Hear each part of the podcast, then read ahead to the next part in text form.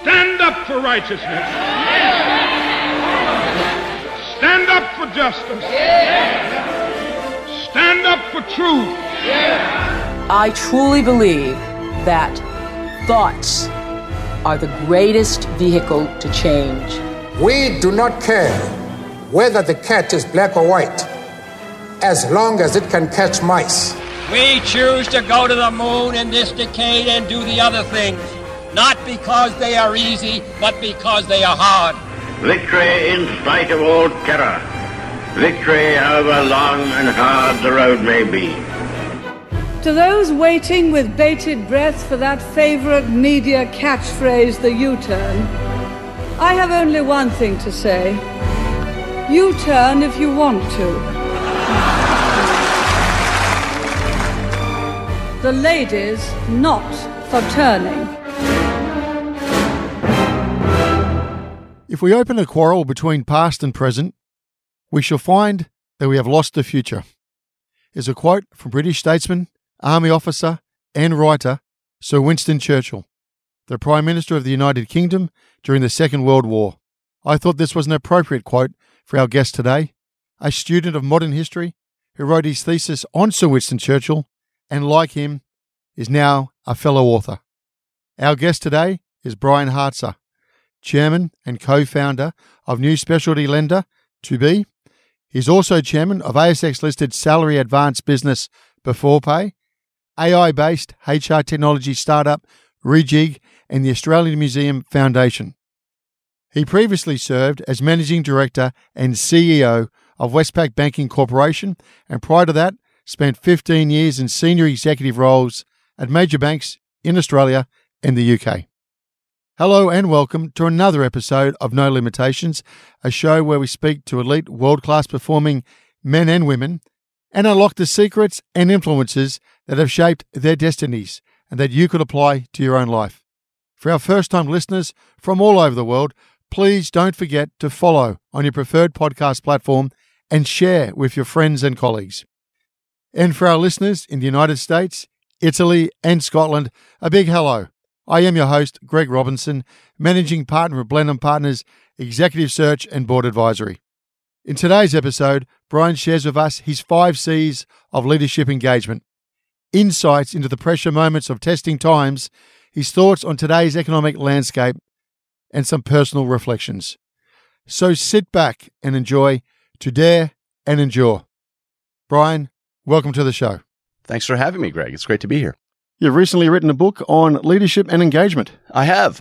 What's it all about? Well, this challenge that I had when I'm not a trained leader. I don't have an MBA, never done any real formal leadership training, and found myself in charge of a business with 1,000 people and thought, I need to figure this out. And one of the thoughts that I came across in my reading and preparing for that was the importance of getting people emotionally engaged in their work.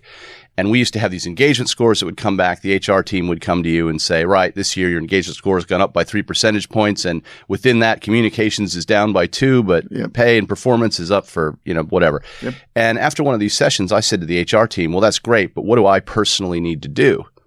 And I got crickets.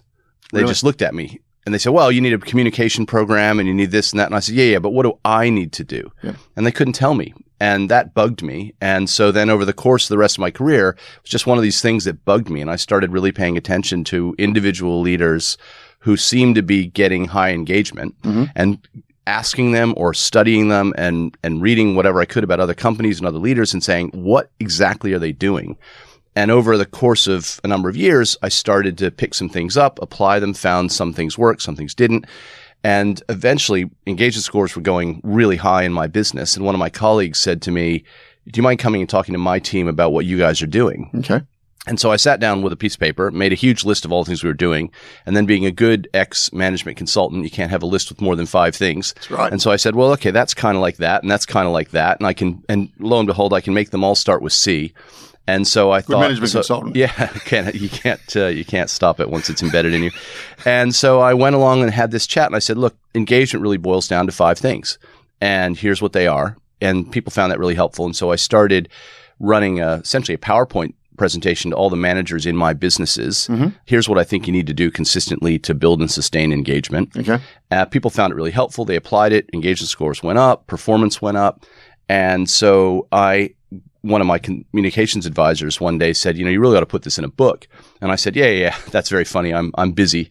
And so over the years, it became a joke that I would say to people, well, if I ever get fired, I'll write the book. And then lo and behold, I had time on my hands. So I wrote the book. Have I seen it all before, Brian? Have I seen all these 5 C's before? So yes, individually. I couldn't find any. I did a lot. I found every book I could find on engagement. There were a lot of theoretical books written by academics and so on. Yep. There was nothing I could find that said, okay, you're a leader. Here's what you need to do. Here's what you need to do on Monday. Here's what you need to do through the year. Here are the specific things that you'll find are helpful.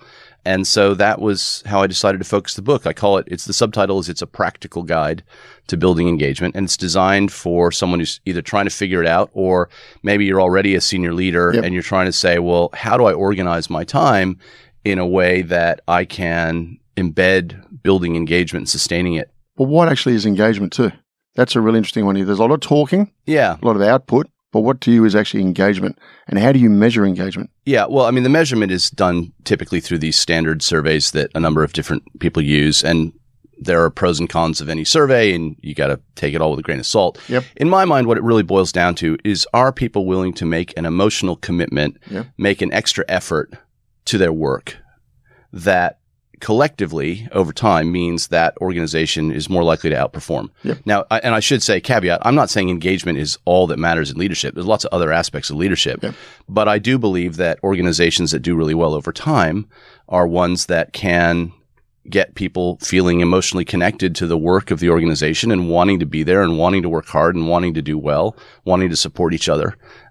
And so I do think it's an important element of leadership. Well, we've got a lot of people listening to this podcast, Brian, who are building their careers or are actually in that position as CEOs, particularly coming out of COVID, reflecting on a number of things and motivation, purpose, etc. What are they then, Brian? What should we be considering? Don't want to sell the book yet, but take it. I'll sell away, please. I describe it as the 5 C's, and I'll just run through them real quickly if you like. Yeah, sure. So the first C is care. And I should say that each of these sounds obvious, but has a subtlety. So care is about demonstrating that you care for people as individual human beings, not as a collective, generic state of mind. And what that means is that care is an action verb. So it's, what steps do you take to make people believe that you care about their success on their own terms, not just this generic, you know, good news, we're giving everybody Friday off. Well, okay, so at a generic level, fine. But how do you make each individual person feel like they matter and that you want to see them be successful? Mm-hmm. By the way, that doesn't mean that you just have to be nice to them. It doesn't mean you don't give them hard feedback, because actually you're not caring about people if you're not helping them deal with issues they need to deal with. Yep. But you have to lay this groundwork where people think, right, my boss actually cares about me as a person. So that's the first one. Second one is context. And that's really about the why. Why does the organization exist? And very importantly, why does what I do all day link to that broader purpose? And that purpose should be something more than creating shareholder value. Yep. Because even investment bankers, I think, deep down, they don't wake up in the morning and go, I'm going to go create some shareholder value. Correct. You know, right? So people want to feel like what they're doing has meaning. Yep. And the trick on this one is that senior people, often that purpose is really obvious. But for more junior people, that purpose may be obscure because they come in and they're presented with a set of tasks they have to do all day, and it's not obvious how that is contributing to some customer outcome or some broader societal good. And so leaders have to keep reinforcing that link and that sense of purpose, and also give people context when they're making decisions, particularly in tough times. How do you make decisions without people thinking, oh, that all that corporate purpose stuff was just BS? Yep. Because now they're choosing to do this over here. So people want to see an explanation about how the decisions that management make link to that broader purpose. Mm-hmm. Third C is clarity. And clarity has three aspects to it. One is role clarity. Second is goal clarity. Mm-hmm. And the third is behavioral clarity. And so role clarity is what it sounds like. Do people know what their job is? Do you know why that job exists? Might sound really obvious, but often managers have written a role description that got used when they hired a headhunter to go bring someone in. Yeah, which is the same one everyone uses. And then it's never looked at again. Yes. And so people, it sounds really obvious, but often why things go wrong in organizations, people aren't actually sure what their job is, and they spend time on things that aren't really what their job is about. Maybe they don't have clarity on what decision-making rights they have. Maybe they don't know how they're meant to resolve conflict. Maybe they don't know who they're meant to work with in the organization, all those sort of things. So taking the time to make that clear. Goal clarity is about making it so obvious as to what good looks like and what great looks like in a given period that someone can do their own review. I have this thing, when I do these talks on this subject, I often ask people, how many of you enjoy the annual review process? And there's inevitably a huge laugh, right? Zero. Yeah, exactly right. Well, they should already know how they're going to be reviewed, to your point, aren't they? But the reason for that is that people haven't spent enough time at the start of the period saying, all right, here's what a good performance would look like. And that's not a low bar. That's like, with your skills and with the challenges that we face, here's what I think you should be able to achieve. Here are the three or four key things for you to achieve this period that would represent good performance. And you're seeing this right at the top as well? Yeah, absolutely. Consistent? Yeah. Mm. I mean, there's lots of mistakes people make. Too many measures. I've seen KPI documents with 25 pages in them. Well, you know, what does that mean? Mm-hmm. Tick the box. Right. Or people spend all this time trying to make sure that the goal is as low as possible so that they won't be criticized at the end of the year, all that kind of stuff. Mm-hmm. So there's another piece of this which I've found to be really helpful when you're trying to drive high performance, and that's the idea of a stretch goal, or what does great performance look like? And the little trick that I've learned is that if you involve people in setting that stretching goal, basically get them to set it, then it's incredibly powerful for two reasons. One is it forces them to think creatively about their work, and they come up with new solutions that they wouldn't otherwise come up with. And secondly, there's an emotional satisfaction when they achieve it that builds pride and builds engagement. Versus if I just say to you, well, great, you delivered 100 units of sales this year, and next year I want you to do 150, and you think, oh, goodness, you know, that's ridiculous. It's demotivating. But if I say to you, right, you did 100 this year, that's fantastic. Now, what goal, if you achieved it next year, would make you incredibly proud? And you go, well, you know what? If I could do 150, I mean, and then you think, oh gosh, that'd be scary. I don't know how I'm going to do that. And you go, right, that's the goal, because you said it, because deep down, that's the thing that gets you excited. And you then tap into this subconscious creativity to try and go solve that. Brian, just the big hairy goals. Yeah, it's the same basic idea. Do they work? I think they do if people are involved in setting them or see a logic to them. If it's just some ridiculously macho boss who sets some ridiculous goal and people feel that this unrealistic thing is imposed on them, then I don't think it necessarily helps. But I do think there is real power in constraints, or setting something that a goal that people don't quite know how they're going to achieve. I think that's actually important to drive creativity and new solutions and high performance. You're shifting a culture in doing this. That's part of the goal. And you're releasing a lot of energy and a lot of thought. Yeah. So that gets us to the next, the releasing energy takes us to the next C, which is, I skipped one thing, sorry, in clarity, behavior clarity. And that's, back to the culture point, all companies have a statement of values. In my mind, values translate into expected behaviors, what's okay, what's not okay. And you need to demonstrate that you mean it. And so people need to be very clear on what behavior is okay and what's not okay. And they need to see that there's consequences when that doesn't happen. Otherwise, that's tremendously undermining to engagement and culture. So fourth C, clearing the way. And this is... That's your job as the boss, is it? Yeah, I think it is. I think it's... And it's really about taking an interest in what's getting in the way of people's success.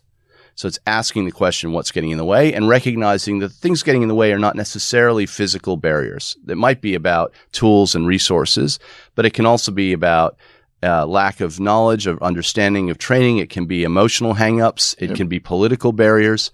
And if the boss doesn't take a level of interest, both in asking and going and looking for themselves at what's going on, then you're actually doing people a disservice because you're forcing them to spin their wheels unnecessarily. One of the subtleties I like to point out when talking about this is I think that the political correctness around empowerment and delegation is actually overdone. What, don't you think authentic leadership exists?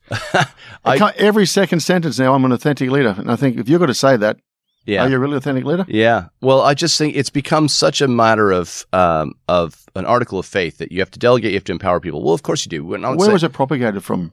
right? I think it's management theory, right? Probably you went back 50 years ago, it was a much more mechanical form of management. And eventually people said, I don't need to be told how to do every aspect of my job. And so people started saying, well, let's empower people with goals. Yep. All good. But what people forget is that if you don't actually dive into the detail occasionally, particularly on things where there's a great opportunity or a great danger for the organization, then you're condemning people to spinning their wheels. Yep. For example, you might have given someone a goal, but to achieve that goal, they need to work with a part of the organization that's been given a different goal. Yep. Your person can't solve that. Yep. You can solve that because you go and talk to their boss and say, hey, how do we resolve this? Yes. But if you don't actually ask, a lot of people will come to work and just go, well, those are the constraints I've been given and, I'm just going to do it. And they get conditioned, particularly in large organizations, not to use their initiative to go up the chain and say, hey, you got to help me sort this out. And so I just think a practical matter, if people see the boss taking an interest in solving problems for them, doesn't mean that they delegate all the problems up. But if you take a real interest in it, people will feel, hey, you want me to be successful. You're helping me achieve these goals that we set together. Mm-hmm. And I think that's really important for engagement. How do you cascade that message down, Brian? Let's go back, say, Westpac Days, CEO, very, very large organization. You've got your immediate reports. So is that who you're focusing on? Well, I think when you're CEO, it's a great question. I think that one of the subtleties in a big organization is the willingness to dive into the detail from a very senior level from time to time. Okay. So I think you need to get out and about. You need to be out with the front line from time to time. You need to be in the back office seeing what people are dealing with. There needs to be an element of diving in and not just relying on a pyramid or a cascade. And in doing that, you're also sending a message to your direct reports as to what you expect them to be doing. Yep. That it's not all about working through the hierarchy. It is from time to time getting out and finding out what's really going on. So you're testing your own cascade? Yeah, absolutely. Absolutely.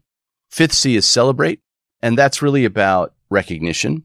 And the subtlety on this one is that it's not just about the P's of pay and performance and promotion. It's actually about creating a culture of appreciation. And that culture of appreciation is about formal recognition, yes, but it's also about informal recognition. It's not just about the party at the end of the year. It's about the thank you in the moment. And very importantly, it's the formal, the informal, it's the peer recognition as well as the top-down recognition. It's the individual and the team. But most importantly, it's about being creative in how you recognize people so that you build emotional value in the recognition you're giving people. So you've worked your butt off over a month on some incredibly difficult project, and at the end of it, someone hands you a piece of paper or certificate that says, good work, here's your certificate, Employee of the Month. Yep. You go, okay, well, that's great. But if you can find a way to say, I know that you missed out on this kids event you did because you were so committed to this thing. And I know that had a huge personal sacrifice for you. And as a consequence of that, look at what's happened here. And what I'd really like to do is I'd like to pay for you to take your kids to, a weekend away. Yes. as a genuine thank you for the sacrifice that you made, that sort of thing. I'm not saying that's the only, I'm just made up that example, but it's to show that it's about being creative and personalized and customized in a way that people really feel acknowledged for what they've done. Yep.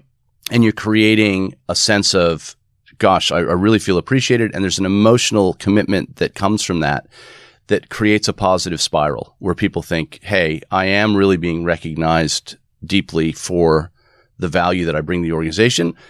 I want to do more of this. Brian, but this is all very apt because right at the moment, we've come out of COVID. I think productivity is down based on what the ASX 100, 200 chief execs are saying to us. They're challenged. They're also saying the biggest struggle they've got is because our unemployment is so tight, they can't get their people back 3 days a week. That's, that's pretty good apparently, according to Australia. What's going wrong then? I really do think, and I think implicit in your question, I believe a lot of this challenge of retention and so forth, engagement, is a failure of leadership. It's a failure of leaders to emotionally engage people in the work that they're doing, connecting them to their teammates, connecting them to the external work of the company so that people think, I want to be there. So why isn't it being addressed? Why aren't we seeing some bold leadership in this country saying, rather than sticking to the 3 days a week, why isn't anybody taking the actual flip side to that and saying, no, I want these people back to work. So I'm actually I do care about them. I'm mindful of their future. I don't want them suffering later on mentally. In fact, they'll probably do better back in the office or back at the workfront. But we're not hearing that debate. Yeah. I don't know. And if I listened to what you just said about engagement, etc., would you have your people back? I think more so than they are, yes. I would go harder on it. I do think there's an element of short-term thinking in that people – I think leaders are afraid that if they – I think that's what it boils down to. I think it's fear. But that's not leadership. Is that leadership then, Brian? That's a good – excellent question. What do you reckon? I think it's not what leadership is about. I think you have to be courageous. You have to stand up for what you believe in. Yep. Now, I would caveat that by saying that – different types of work, different organizations. Sure. I think the work from home capability, that what technology now allows us to do, in many cases is able to drive better productivity. Yep.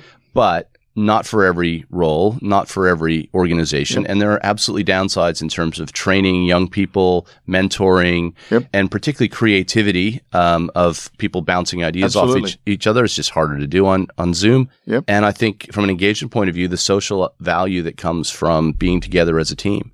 So in my mind, I think you should have a significant level of mandatory physical attendance for most organizations, and then for certain roles, maybe at different times, you let people work at home when they want to do specific types of work. I think that's fine, but I do think if you take a long-term view of things, I think that there's a great advantage in being able to work in a hybrid way. Sure, but I do think that that people are probably being a bit afraid to push harder. And I think if you are really clear about the underpinnings of why people should feel good about where you work and why their contribution does come from being present, then I think you should push harder. So you're a student of history? Yes. Okay, so you read it at Princeton? Yes. What did you cover? My degree was in modern British history. Okay, so who did you admire in leadership? So I wrote my senior thesis on Winston Churchill. Okay. When he was Chancellor of the Exchequer in the 1920s. Okay, following his old man. Yeah, he did. Okay. So you then looked at a lot of other leaders during this course when you're writing this book. Define leadership then. Ooh. Well, I think leadership starts with self-awareness and knowing what you're really about and who you are and what you want to achieve and what impact you want to have. There's a famous line by one of the great leadership writers, I've forgotten who it was, that said that becoming a leader is about becoming yourself, and it's precisely that simple and that difficult. So I do think that, and I talk about this in the book as well, that there is a really important part of leadership that is becoming clear on who you are, what you're about, why you're there, and both internal and external self-awareness. So internal self-awareness, why do I do what I do? Why do I react the way that I do to certain situations?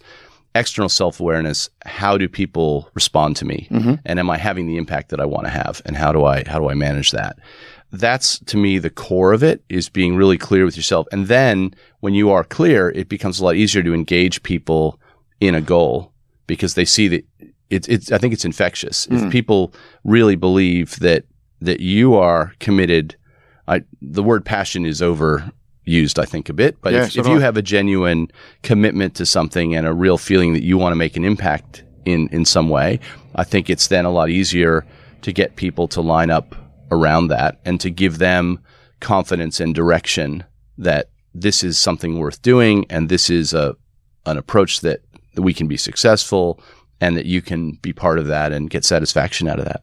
So when did you decide you're going to be a leader? Well, I was a bit of an accidental leader in a way.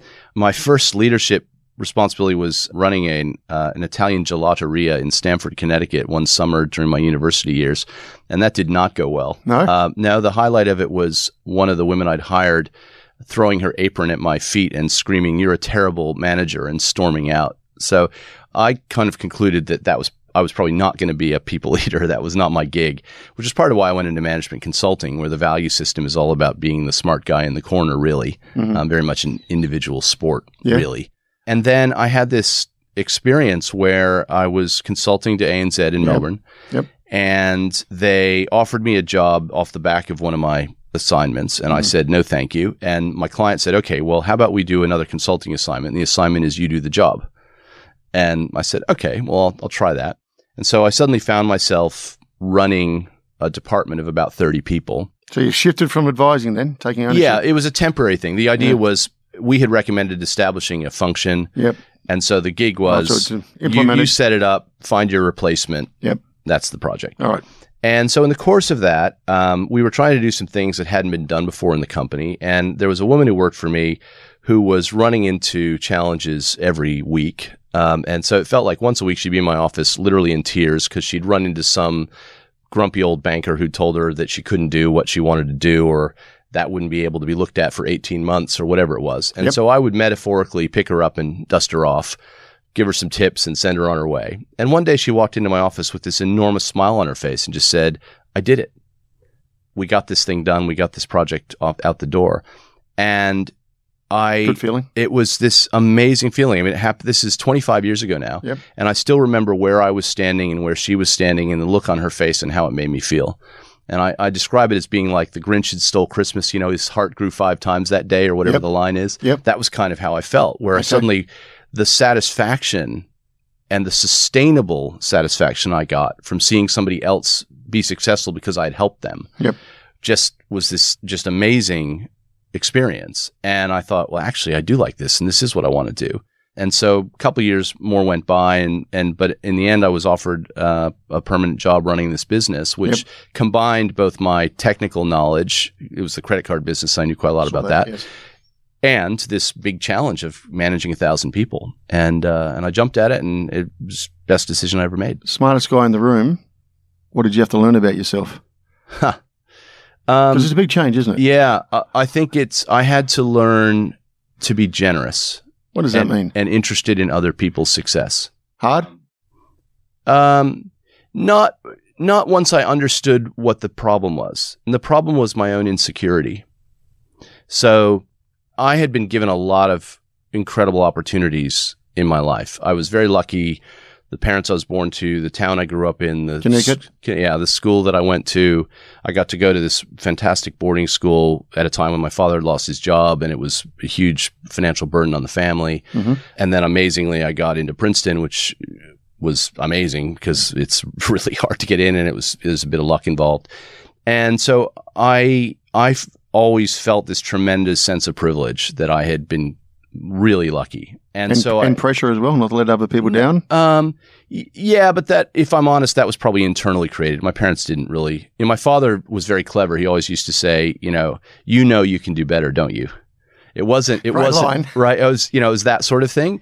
So he was very clever that way. So he embedded it in me rather than, it wasn't like, I'm going to be disappointed in you. It was always, I'm very proud of you, but you know you could do better, don't you? And I'd go, yeah. And so it was this sort of wanting to be worthy of the privileges I'd been given, I suppose, is the way I would describe it. And so that I put a lot of pressure on myself to do well because I felt like, it's that old JFK thing about to those who much is given, much is expected. Yep. That was kind of how I always felt about things. Are you moving at the pace of Churchill as well? Cause he was always worried that he's going to be like his old man, so he had to move at pace to get things done. Yeah, that's true. Although he didn't end up becoming prime minister until he was 69, right? That's right. So, yeah, he's a fascinating kid. That we could talk about. We could have another whole podcast just talk about Churchill. So you had insecurities, and you got 1,000 people, and you're running the credit card business. Yeah, I was a bit insecure about it because I didn't have formal training as a leader. And so therefore... the no MBA training. Yeah, or, exactly. Do you really need that? You're a bright guy. No, but I realize that now. But at the time, that felt like a gap. Yeah, right. Interesting. And so what I did early on in my management career was try to demonstrate to my boss that he'd made a good decision by appointing me. Is it McFarlane? No, this was Peter Hawkins, who was the senior executive there. Yep. And Peter has been a fantastic mentor to me over many years. And so I really, I thought he took a huge risk by appointing me because I'd never managed anything before, really. And so I didn't want to let him down, and I wanted to do a really good job. Now, the consequence of that was I was too focused on my own stuff and not focused on how do I help my colleagues be successful. And so to my colleagues who couldn't see the internal insecurity going on in my head, they just thought I wasn't very collaborative and not interested in them. But actually, it wasn't that at all. I would happily have helped them if they'd asked for help, but I was so worried about doing a good job myself that I didn't have time for them. So the generosity thing that I referred to before is about kind of setting your own insecurities and goals aside a bit and actually saving time for looking around and going, how do I help other people be successful? and just trusting that that's the right thing to do, and that ultimately they'll help you when you need help as well. And so I think it took me too long to figure that out. Okay. You seem to progress really swiftly there after that. Yeah. Well, it was great. Someone pointed that out to me. I had one of those 360-degree feedback things, which is what prompted it, which is I had this feedback that I wasn't collaborative, and I was really confused by this and thought, what do you mean? I'd never do something against somebody else's interest. And it really bothered me. I thought it was unfair, and I thought it was driven by resentment of how I was doing. And then I had a coach who pointed out to me, and she said, no, it's, you're so busy trying to not screw up that you don't have time for anybody else. Did you see, or do you see, Brian, a lot of high performance? What do you mean? Sorry. Well, you mentioned high performance earlier. Yeah. All right. And everyone talks about it. Yeah. And here you are getting feedback on a 360. Yeah. By people maybe not at the same ability as you, right? And during your career, for all the rhetoric out there and the focus, do you actually see a lot of high performance? I think I know what you're getting at. It's true high performance is fairly rare. Yeah. Yeah. And I think particularly in large organizations where a lot of people are really driven by just wanting to keep their jobs. And I understand that that's something I wish I had figured out a bit earlier, actually, is how pernicious that can be in big organizations. Well, small country, where do you go next? Yeah. Yeah, I suppose that's true. But I don't know if that's limited to an Australian thing. I just think that people get to a stage in their career in their late 30s, 40s. They've probably risen about as far as they're going to go. They may or may not realize that. They're probably deep down, they sort of know that they're coming toward the end of how far they're going to go. But they've got a mortgage. They've got kids in private school. They've got a nice life. And their primary goal is to keep that position. And so taking risks, committing to an outcome that you don't know how you're going to achieve, that stops being as satisfying, or that starts to sound scary. So how do you, as a CEO, then change that culture? Do you give me the 5 C's? Yeah. You've engaged with me on one of your direct reports. It's cascading down. You went out, you walked the floor. You're feeling it, starting to change. But is it? Or am I going to say yes to you, and I'm not going to let anybody take my role? Yeah. Well, I think in some cases, you actually have to be live to that issue, and you have to make that decision for people in some cases. I think if I had my time over again, I probably would have been a bit more directive on that. There was something we did a couple of years into my time as CEO, and like most things, it was something I stumbled into that turned out to be quite useful, but I wouldn't pretend that I totally thought it through in advance, where we used to do these things where we would review all of our people. I'm sure in your world, the 9-box matrix thing, right? Yep. So we would have these reviews twice a year, and you'd have these 9 boxes. And every time you'd show up, there'd be certain people who would always be in the same box, in the middle or whatever. On this particular occasion, I knew a number of these people, and I had a bit more skepticism about where they were, where they'd been placed. And every time that I had asked about them in the past, the response had been, oh, no, they're good. We're working with them. They're improving, And there's a good excuse as to why we shouldn't move them on. Gut instinct is telling you what? That they're not up to it. Yeah. And so one day, out of frustration of having the same conversation now for 18 months about a couple of people, I said, all right, and it was just something that popped out of my head. I said, all right, here's what we're going to do. I'm going to change the burden of proof. So in 2 weeks' time, so I've got a list. I highlighted a number of people on this list. And I said, in 2 weeks' time, you're going to come to me in my office, and you're going to explain to me why that person should stay. And you're going to convince me that that person should stay. And if you can't convince me, they go. Instead of me trying to convince you that they should go, you're going to convince me that they should stay. And it was remarkable what happened. Couldn't convince you? They actually mostly came around to it. Mostly they came to me, and I remember one particular executive came to me, poked their head into my door and said, I've been thinking about that person. You're right. They need to go.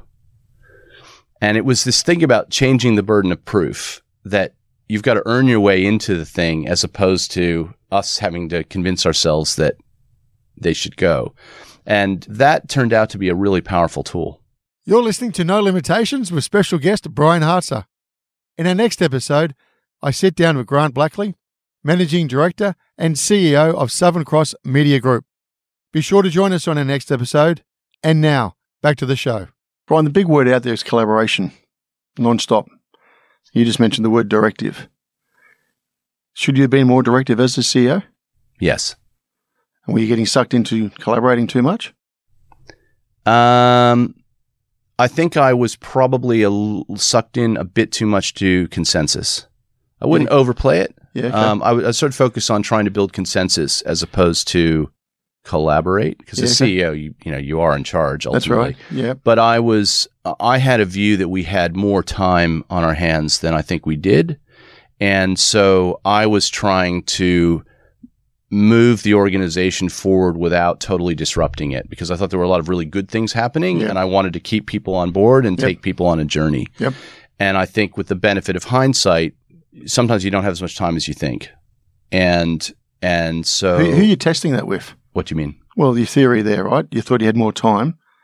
Did you have the right people around you saying we don't have the time? Well, we got hit by an asteroid. I know you did. We'll cover that in a second, yeah. Yeah. By the way, it was during a period where there was the Royal Commission as well. Yeah, and I think that was another element where a huge amount of my time was soaked up doing things that otherwise I wouldn't have. I mean, one of my regrets about the Royal Commission is my natural style, as I alluded to, is to spend a lot of time out in the field. Yep. And I use that word loosely, going to operations centers and, because I'm an ex-management consultant, I'm interested in how processes work and I'm interested in all that.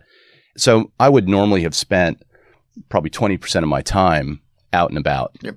And I think if I had been able to do that, a lot of things, I would have picked up more things that I could have then intervened on. Yep. The Royal Commission took all that time away. And so a lot of what I normally would have done didn't happen. All right, let's go back to ANZ for a few minutes. Yeah. You're doing exceptionally well, making reputation in retail. Consumer, understanding that market, probably second to none from what my homework tells me. But Mike Smith comes in, changes the landscape in Australian banking. We haven't seen anything like it. We decide to go offshore. Because if you look at Australian banking now, Brian, it's a domestic play only. Mm. I don't see where the growth's going to come from. I see a lot of cost cutting, restructure, et cetera, et cetera. So it's a fight to the death on the same customers coming in. And we don't have immigration, it's going to get worse. Was Mike wrong or was he right? So Mike was right about the importance of Asia. I think that there was a strategic leap which was missed, which was just because Asia is growing, yep, therefore an Australian bank can be profitable in Asia. I think that second part was an assumption that probably didn't stand up to scrutiny. Too fast? More that there's an inherent problem in banking, which is that domestic players have a tremendous advantage. Mm-hmm. And so if you're going to compete in domestic banking, by which I mean normal commercial banking type activities, yep, it's one thing if you're going to go in and be an FX trader, yep, for example, perhaps if you're really, really good at that, you can have a little niche doing that. That's right. Yeah. But if you're going to go in and try and do commercial lending, yep, or retail banking, yep, in somebody else's commercial banking and retail banking market, almost by definition, you're only going to get the customers that the main players don't want. And there's a whole bunch of reasons for that, but that just, I think, has become kind of a truism in banking. And so I think that we probably assumed as a bank that we could hang out a shingle and appeal to an emerging affluent segment of customers in Asia, and they would just come to us. Yeah, right. When actually we didn't have the inherent advantages of large distribution network, trusted brands, deep, many decade relationships with customers. Yep. And so you're struggling to pick people off, and you end up doing that by competing on price. Correct. Which is generally a doomed strategy. Correct. And the other thing that I think that we missed was that when you actually translate the absolute number of dollars of money that's available to be made in some of these smaller markets, yep, and translate it back into Australian dollars, it ends up not actually adding up to very much. So I think the thematic that, gosh, Asia is a huge thing, that was absolutely right. I think we should have spent more time thinking through, well, okay, that may be true, but is there really a pathway to us building a sustainable, profitable business in these countries? Mm-hmm. And I think the answer to that, in my mind, I was given responsibility to look at the retail strategy in Asia, yep, and did a bunch of work on it. And I have to say, concluded after 6 months or so of work, this isn't going to work. And it was just because actually the numbers just didn't add up.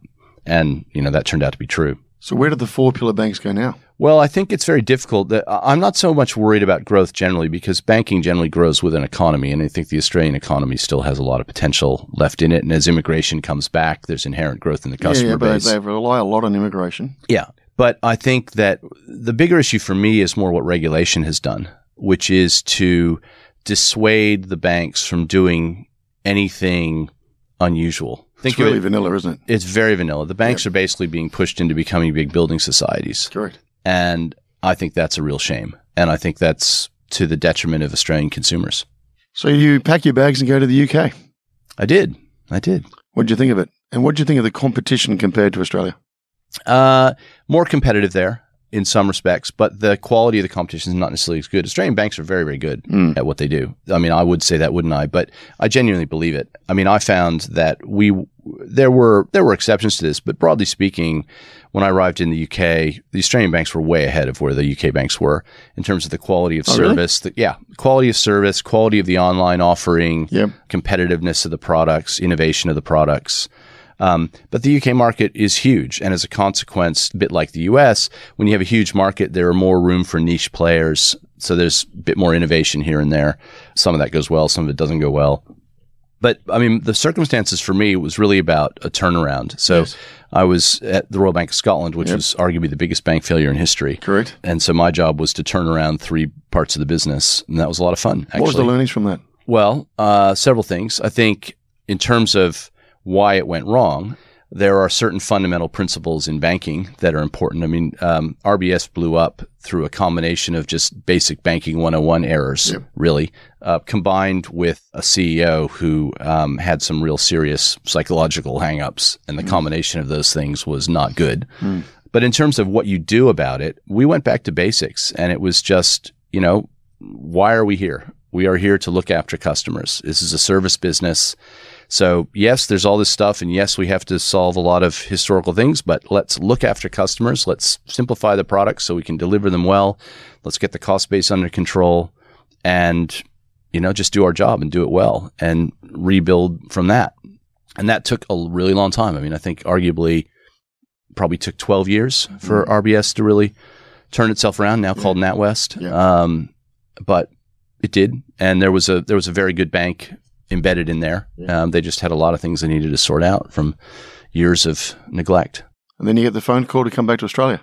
Yeah, well, it's a little more subtle than that. My marriage had broken up shortly after I went to the UK, and so I was always looking for a way to come home. You got four kids? Yeah. And I suspect that I knew Gail Kelly from before, and I suspect Gail heard about my situation.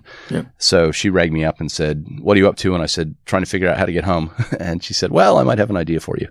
And so that was that. So she creates a role for you? Yeah. Okay. Gail calls it a day. Yes. You get the nod? Yes. Did you want the job? I did. Were you ready for the job? I think I was, actually. What was the mandate for the job? The way that we talked about it was that banking was about to go through the biggest change in a generation, if not certainly 20 years, and that we were going to need to reshape the bank to be a winner out of that, or else we were going to get run over. And hadn't Gail tried that earlier? Gail had been responding to a slightly different situation. What was accelerating toward the end of Gail's time was regulatory intervention, digital disruption in particular. Okay. So we talked about kind of the new rules of banking and the new expectations of customers. And so it was really about we're going to need to reshape the company to be a service business that has a thin layer of very high-tech capability supporting it. So dramatic transformation of the cost base using technology, but maintaining a really strong human face at the front end, and recognizing we're going to have to dramatically simplify products and address past practices, simplify the way customers are looked at, so that we deal with all the heightened regulatory expectations. And so that was really my mandate was, and in my, if you like, my pitch for the job, it was, I think we're about to go through an extraordinary period. I think Westpac can be a winner out of that. But we're going to have to make some pretty fundamental changes in the way we run the company, and that's not going to happen overnight.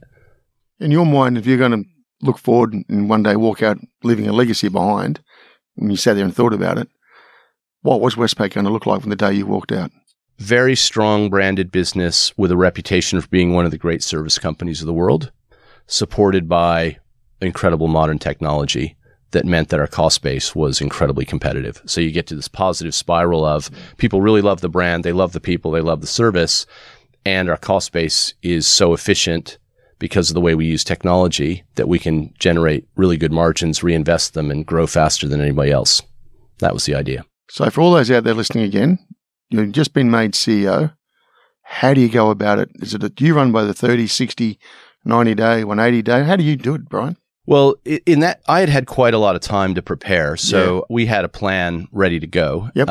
And the thing that, timing is everything. Shortly after I started, the regulators changed the rules around capital. So right after I started, I suddenly had to do a capital raising, which threw a bit of a spanner into the works. And then we faced... Was anybody anticipating that? Not to that extent. No. There were just endless changes to the way the portfolio was being assessed for how much capital that you had to have. Yeah. And because of the structure of Westpac's balance sheet, we were more... Because we had a very strong affluent mortgage customer base. Yep. And the regulators and some of the banking analysts convinced themselves that investment property loans were bad news and that interest-only loans were bad news. Mm-hmm. Now, our view was, and frankly mine continues to be, they were actually very good news because it meant we had a lot of affluent customers. Absolutely. And they were fine. I always said they're going to be fine, and they were fine. They've always been fine. But the regulators got themselves in a tiz over this, and so went, oh my gosh, you have to hold more capital for those. And so then that turned into a downward spiral with the analysts freaking out about the mix of our book. Anyway, I mean, other people will have a different view on that, but that continues to be my view. Mm. But sorry, back to your question. In all the other jobs I went into, I did use a sort of 90-day plan framework, which I found really helpful. And simplistically, I did it at RBS, did it at ANZ. And essentially what I would do is, well, I'll talk about it in two ways. First 30 days is just meet people and ask questions. Don't make any decisions. Just get as much as you can a 360-degree view of the situation. So I would talk to, obviously, direct reports, peers, internal people, outside people, suppliers, consultants, analysts, frontline people, customers, you know, every different perspective I could, and try and get an understanding of the organization and what its issues were. Second 30 days was essentially about planning, and I would involve my team in what I called a brutal reality session, which is where we'd spend half a day looking at the business through a whole bunch of different lenses of data. So how's our operational performance? How's our financial performance? What are customers saying? What's our market share? And so on. Risk performance. And then in that way, the whole management team has a consistent set of facts to think about where we're at. And then we would use the second part of the day and say, okay, what are the priorities? So now that we all have all the same information and perspective on the business, what should our priorities be? What should our overall goal be? How are you doing this, Brian? Is this a consensus play again, or is this a more directed? How do you do this one? I suppose it's a consensus. This is your vision, isn't it? It is, but I like to... So in the end, I would make the decisions, but I found it was really helpful to get the senior people bought into and feeling a sense of ownership of the agenda, because down the road, they needed to be supportive of it. And that's part of how I deal with the politics and the collaboration piece is we've all agreed this is what we're doing, right? So therefore, we've all agreed. So that's what we're doing. It wasn't like it was a democracy, but I wanted to bring people on the journey of that. And so do that. And then the third 30 days, if you like, is, okay, how are we going to execute this? And then you get to the end of 90 days and it's, okay, it's go. So we've now got a full-on plan of what we're going to do and how we're going to do it. And if we need to make organizational changes or other things like that, then we do that at the end of that. So I found that to be pretty effective. One other thing that I often did, which people might find interesting, is I would, in advance of going into a job, I would write to, or very early on, I would write to a large cross-section of the organization. And I would send them an actual physical letter, which not many people do anymore, that I would personally sign. And the letter would say, I would really like you to write me a letter with the answers to 5 questions, which is what's going well that we need to keep, what's not going well that we need to change, what do you most hope that I will do, what are you most afraid that I might do, and have you got any other advice for me? And so I'd send them that letter, and I would then get back. I'd send 250 of these letters out. And so I would then get back these piles of letters from people at all different levels of the organization that I've chosen. And I'd read them all. And very quickly, you get a sense of what the issues are. You also get a sense as to who are some of the standout people that maybe you haven't met yet. You also get a sense of who are the people that are just, kind of phoning it in. And so it's quite helpful in that sense. I guess you also find out the answers lie within too, don't they? Generally. In many cases. Generally, people know. Yeah. What was your greatest fear then? Oh, golly. Like you said, you're worried about technology moving at pace. Yeah. I don't know what my greatest fear was. I guess ability to make change happen in a big, complex environment. Banks are incredibly complex. The technology platforms are incredibly complex. There's a lot of constraints on what you can actually do. And you're running on legacy systems left, right, and center. Yeah. So can we actually get this done, I suppose, would have been my biggest fear. And success then, you mentioned a minute ago that legacy when you walk out the door. But did that mean beating Commonwealth Bank? In your mind? In my mind, it meant establishing us as the second big player alongside Commonwealth Bank. I thought we could probably complement them in the marketplace. They had a historically more of a down market customer base, and yes. I thought we could probably establish more of an affluent market positioning. So were you on track? I think so. I do. A lot of the things that we were doing were taking us in the right direction. Things were working.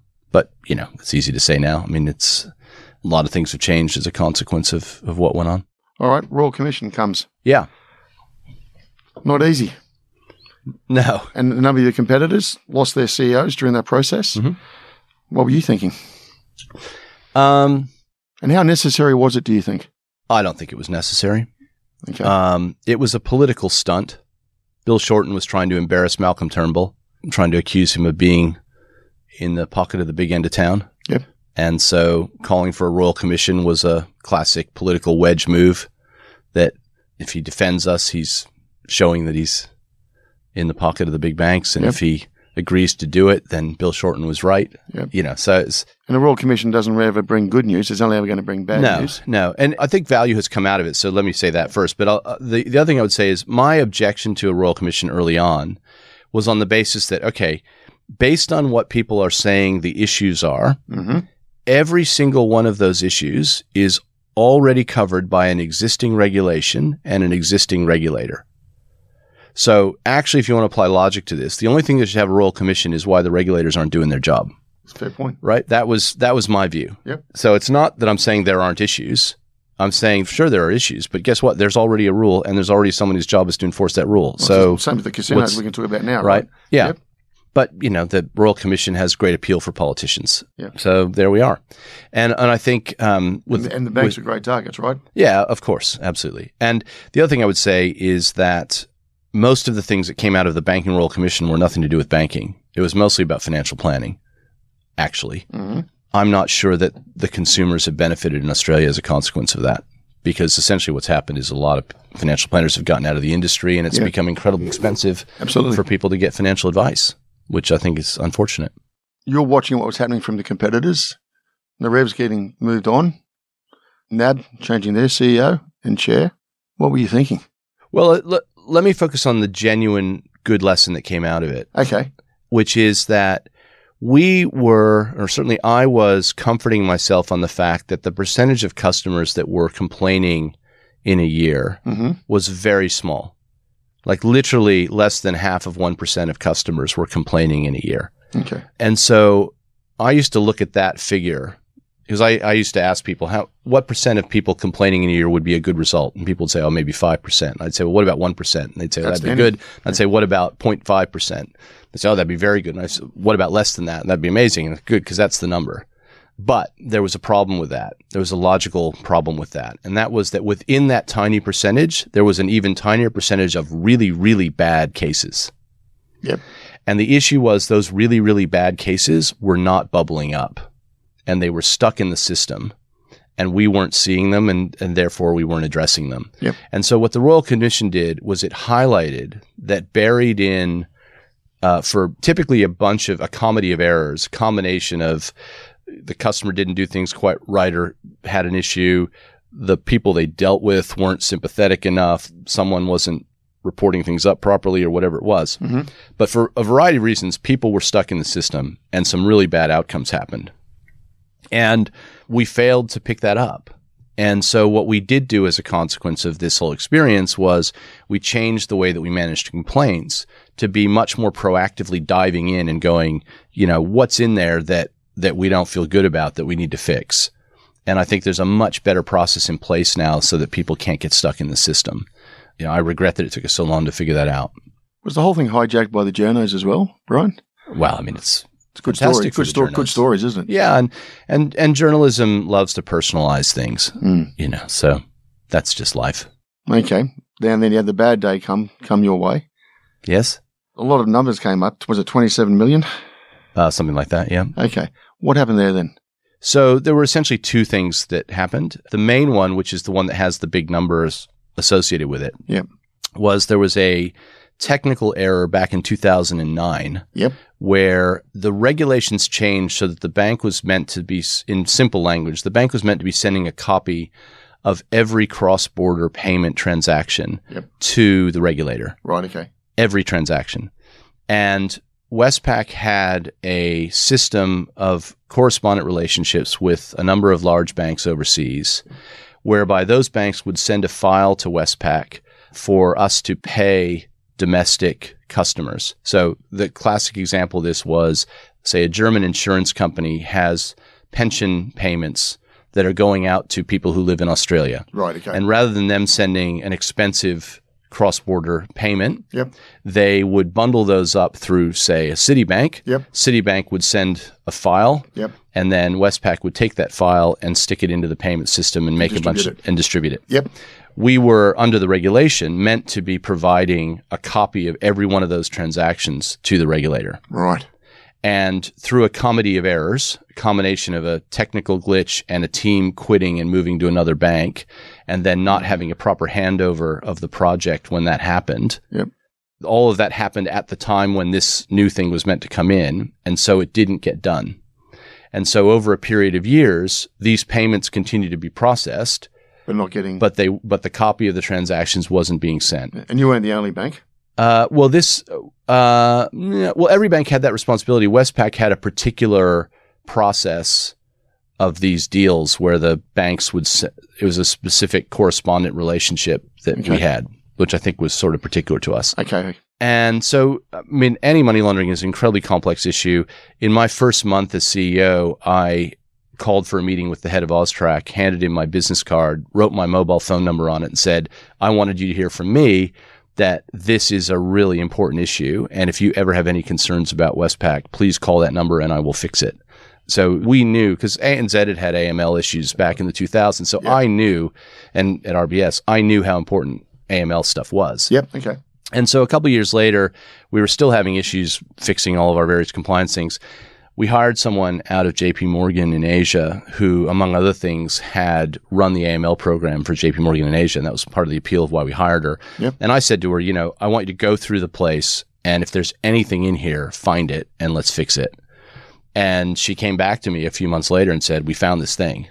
Right. And it's been going on for a really long time. And I said, okay, well, that's terrible. So we rang, we declared it Austrac. Yep. I personally, that day, I personally rang the head of Austrac, said, we found this thing. I'm really sorry.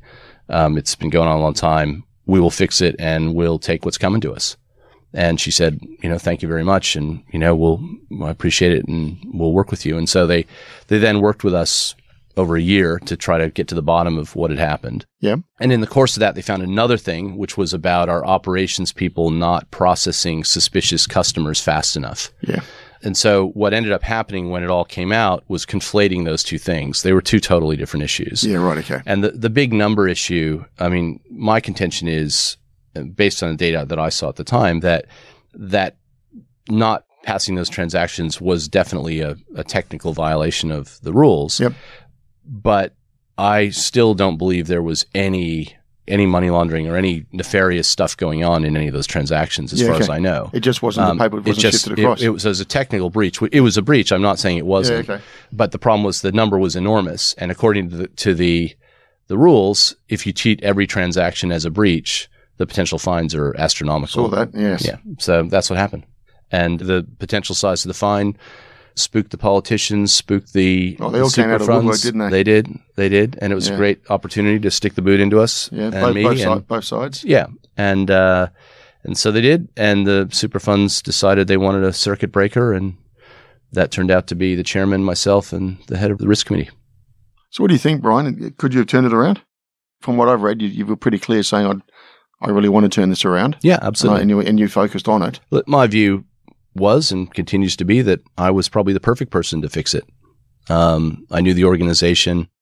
I was committed to the issue. I had the experience to drive change and get to the bottom of it.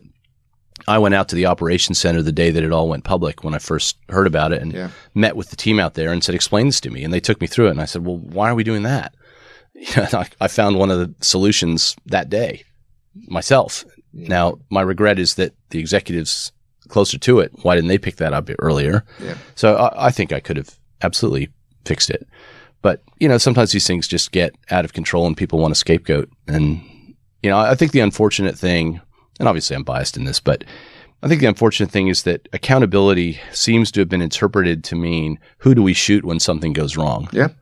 As opposed to... There was a need for a scalp, wasn't there? Yeah.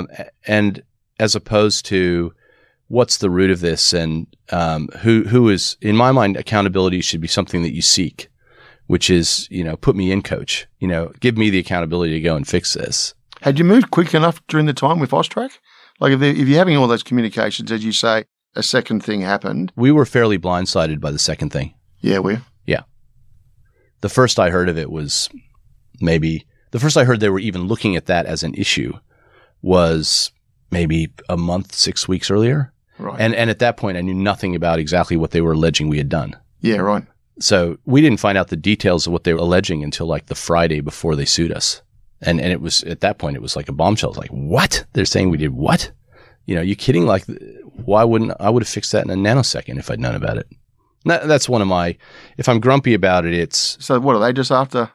Some headlines? It's probably not. No, I don't think so. I mean, maybe. There is an element in regulators where they like to make a big public thing. They have to be seen to be doing it, don't they? Well, they like to do it because they think that it dissuades other people from. Yep. But the notion that the banks aren't trying to, or certainly when I was there, the notion we weren't trying to fix AML issues is ridiculous. Mm. We spent so much money and time on this issue.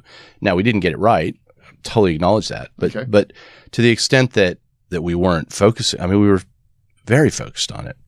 Of course, why wouldn't you be? Why would anyway. So I just think I think there's a challenge with Austrac, which is it's kind of a policing agency, unlike a APRA, which is more of a prudential regulator, and so their willingness to give information tends to only flow one way with Austrac, which I think is unfortunate because they had a very willing partner to try to resolve any of the issues they were worried about. What's going through your mind then as the CEO? No, it's coming all pretty quick. Mm. Obviously, there's confidential discussions happening left, right, and center. What was going through your mind? Just get to the bottom of it, fix it, deal with it, take it on the chin. I knew from literally the day that I was offered the job that I would face challenges in the role. You have to. Yeah. That just goes with the territory. And that's why you asked me a while back, was I prepared? I think I was prepared because I knew what I was getting into. Yeah. And what'd you do? You gave the card early days to Austrac anyway, right? Yeah. And that, as an example of that. Yeah. So I always knew that in these big roles, there's the potential that things come out of the woodwork and you're ultimately on the hook for everything that goes on, even though you don't know everything that goes on. But that's why you get paid the danger money, I guess, isn't it? In theory. Well, not a lot of the danger money goes away these days. It does. What did you learn about people afterwards? Was it radio silence for you, or were people contacting you? Oh, you mean after I left? Yeah. I learned that all the cliches are true. Yeah, really? They're all true. All those good friends of yours not suddenly go missing, did they? It's all true. You absolutely find out who your friends are. How'd you go personally? I was okay. I mean, it was hard. Yeah, it would be. It was a bit of a shock, but I had prepared for it in a way, in that I always knew it was possible. I had always worked really hard to separate how I felt about myself from how I felt about the role, because I knew there was a level of randomness. So my mantra is all I can do and it'll be what it'll be. And I'm not going to allow my identity to be totally tied up in being this role because I can't control that, as we found.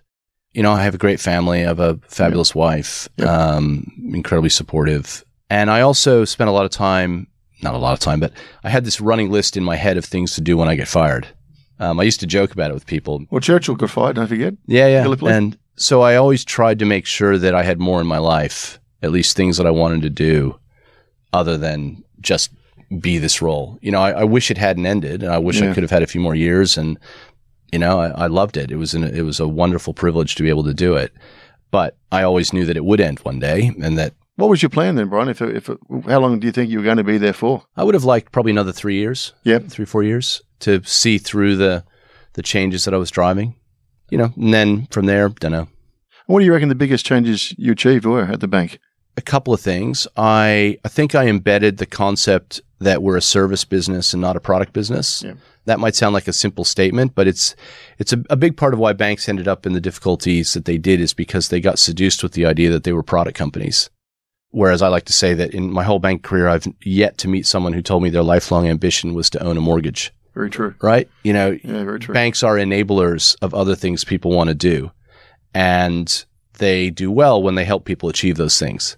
And that's a noble thing to do, because if you do it well, you help the economy grow, you help people be successful. You know, that's a good thing. So I think that I was able to embed a real service mindset among the culture of the place that has sustained.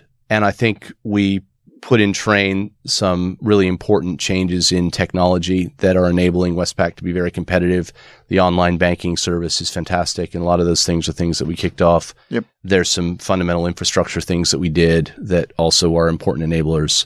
So, you know, I'm proud of that. I would have liked us to have strengthened our market position in a couple of areas, but you know, I think we made some good progress. Also, I think we made a lot of progress on leadership and leadership development, which is something I'm quite proud of. Yeah, well, like I said to you earlier today, I ran into someone just recently about your equilibrium program, which was groundbreaking. Yeah, I'm quite proud of that. Brian, if you look back, which what you just said a few minutes ago, bearing in mind that's happening in the bowels of the bank, right, and you're the CEO, you've got 1,000 things happening. Is there anything you could have done earlier which would have changed that outcome or not? Is it a cultural thing, Brian? You know, the papers come slamming at you, right? Yeah. Culture, not good at the bank, et cetera, et cetera. Well, let's face it, every Australian's going to beat a bank up. That's pretty normal. We were born to despise banks. That's pretty much the DNA. So what could have been done, Brian? So I think there's two things. I think with the benefit of hindsight, there are probably some relatively senior people that in my heart of hearts I didn't think were up to it, that I probably should have moved on. Greatest regret they all have? Yeah, it's a common one. I'm sure you've heard it a few times. Yeah, absolutely. Because I think things do cascade from that. Interesting. The other thing was that we became, and I saw this, and if I had my time over again, I would have been harder at the ball on this.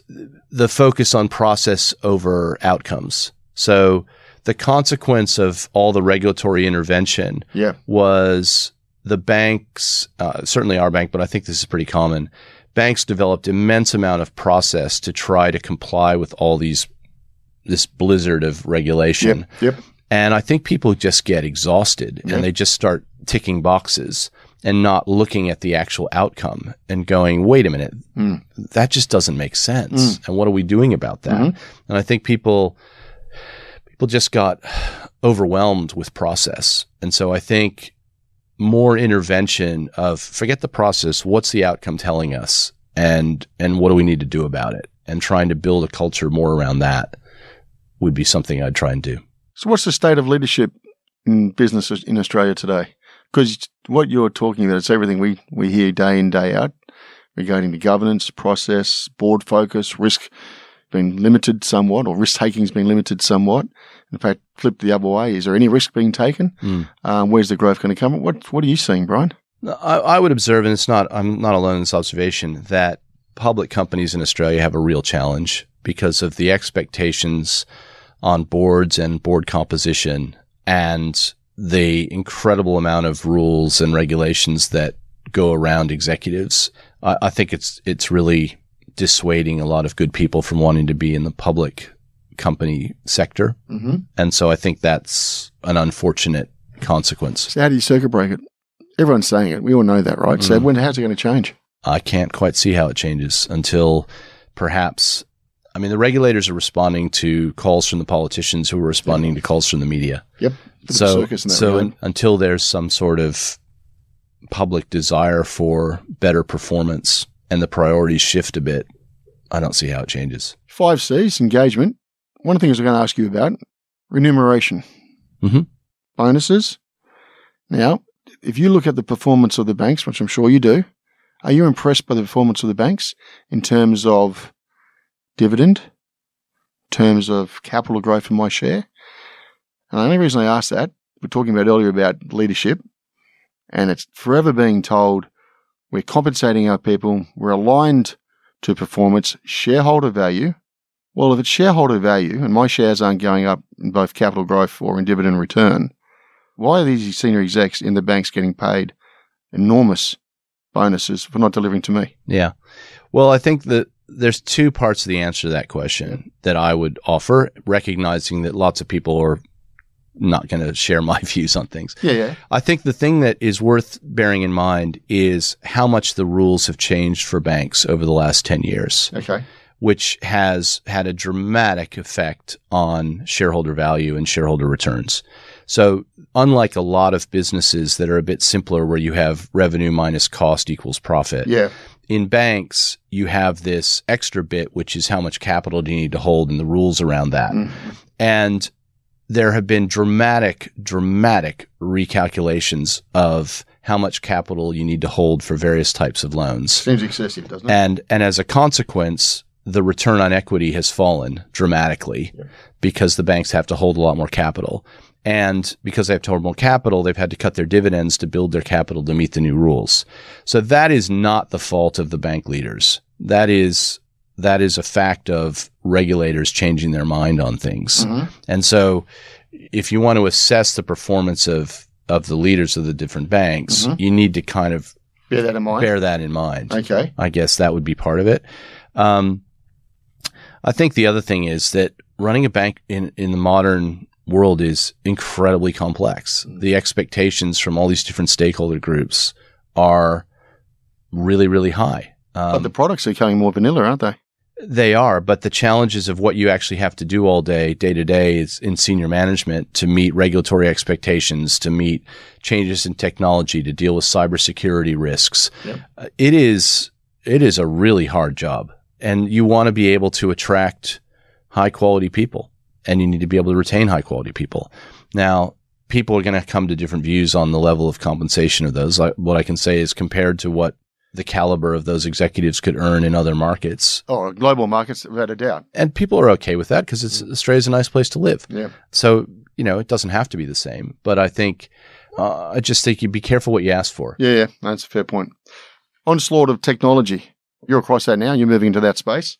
What do you see changing in the landscape for the banking payment system, et cetera? Well, what's happening is technology is becoming much more componentized and common and modernized in a way that historically banks built a lot of custom technology. Yep. Nowadays, you can buy and plug together a lot of things. Yep. So as an example, one of the businesses I'm involved with, 2B, which is this home equity lending startup, we built our entire lending platform, origination platform for under $1 million.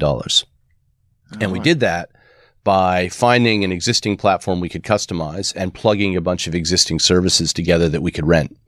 We couldn't have even scoped the project for that in a big bank because of the complexity. So I think there is this dramatic change in what's possible and how easy it is. And so that standardization of technology and the availability of cloud-based components means that cost of delivering technology is coming down, making it much easier for new people to innovate and compete. And I think ultimately that's really good for consumers. Oh yeah, crypto.